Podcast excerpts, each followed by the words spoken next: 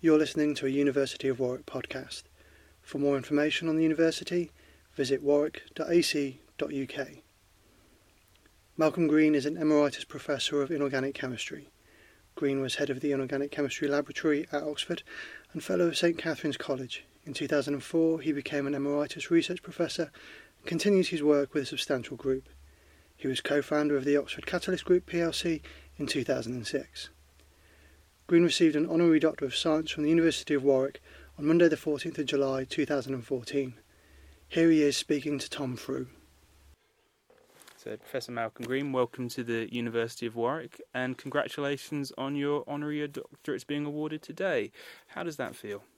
Well, I, it was a great surprise. I mean, I I thought that I was, I've been, you know, emeritus for eleven years now. I thought I'd faded into the obscurity, but um, so it was a great surprise and a great pleasure and a great honour. I mean, it's got a strong department here and I have contacts here. And um, so I was very, very happy about that. And your your history in science now goes for almost sixty years. Yes, well, I'm I'm I'm, I'm quite old. How, across that entire period, how has science and the teaching of science changed? In terms of research, hmm. it's always changing, and it's and, and it changed. I started in the sixties, when a lot of instrumentation was being developed for the first time, really significant instrumentation. So, I mean, in those days, for example, as a chemist doing a crystal structure, you could do the structure of one molecule in about three years. Now you can do three before lunch in in a day, and, and that's so. There's been tremendous changes like that in terms of teaching. It has changed in the sense that there's now well, nowadays people are using Um, PowerPoint presentations rather than writing on chalk on a board, which is mm. the way you did it, and so on. But teaching is always, in the sense, um, a question of the ability of the teacher to communicate um, to the people sitting, listening in the audience, and so on.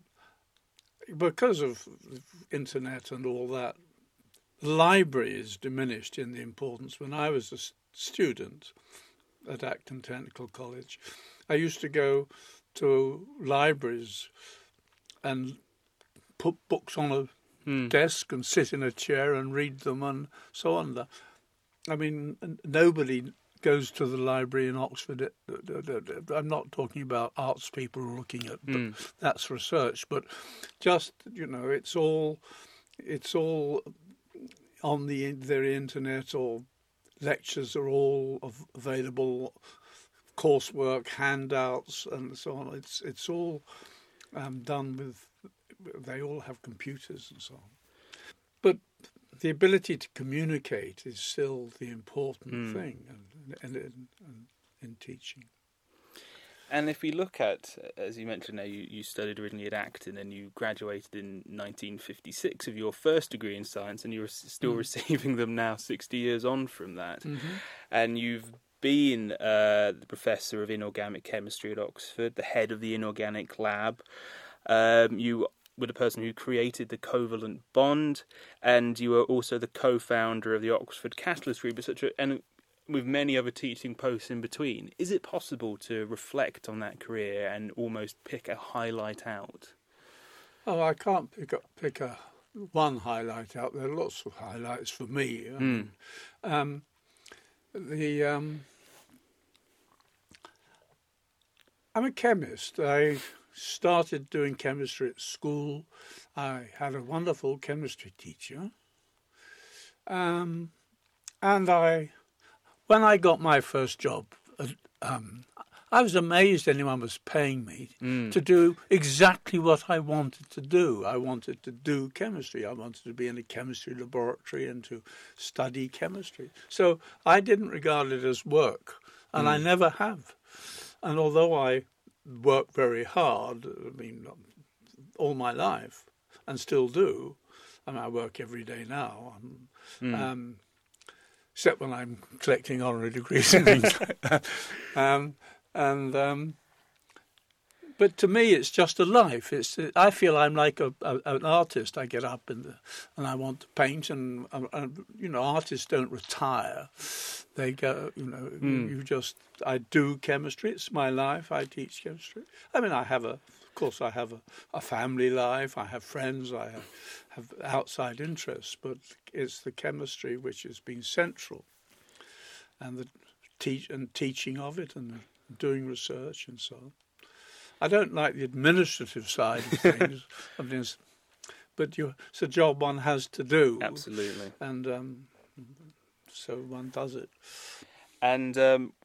We're celebrating our fiftieth anniversary here at Warwick mm. uh, next year, and we'll be celebrating our success, but we're also thinking about the future.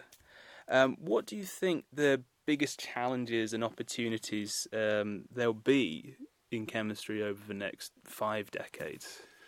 Well, chemistry has, is so central. I mean, it's it's now...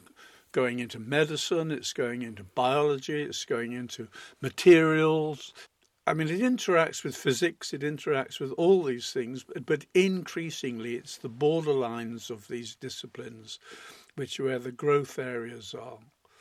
I mean, you know, the head of the the um, inorganic chemistry department here was an Oxford man, Peter Sadler his name is, and He he is now making anti-cancer drugs from rare earth of elements like iridium and platinum and so on, which um, which is very very new and and beneficial. So chemistry isn't going to fade away.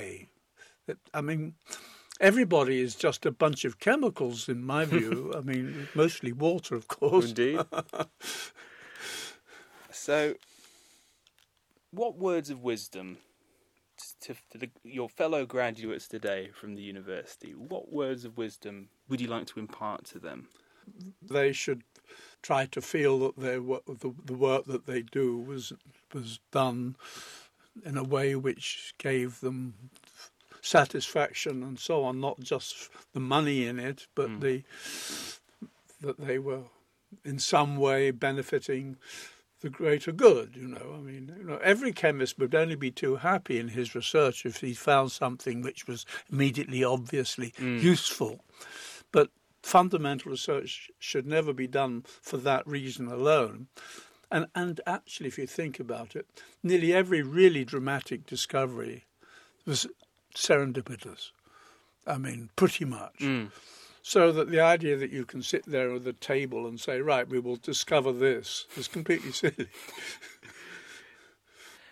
Professor Malcolm Green, uh, many congratulations again on your honorary doctorate today from the University of Warwick. Thank you very much for spending a few minutes talking about your, your career in chemistry. Thank you.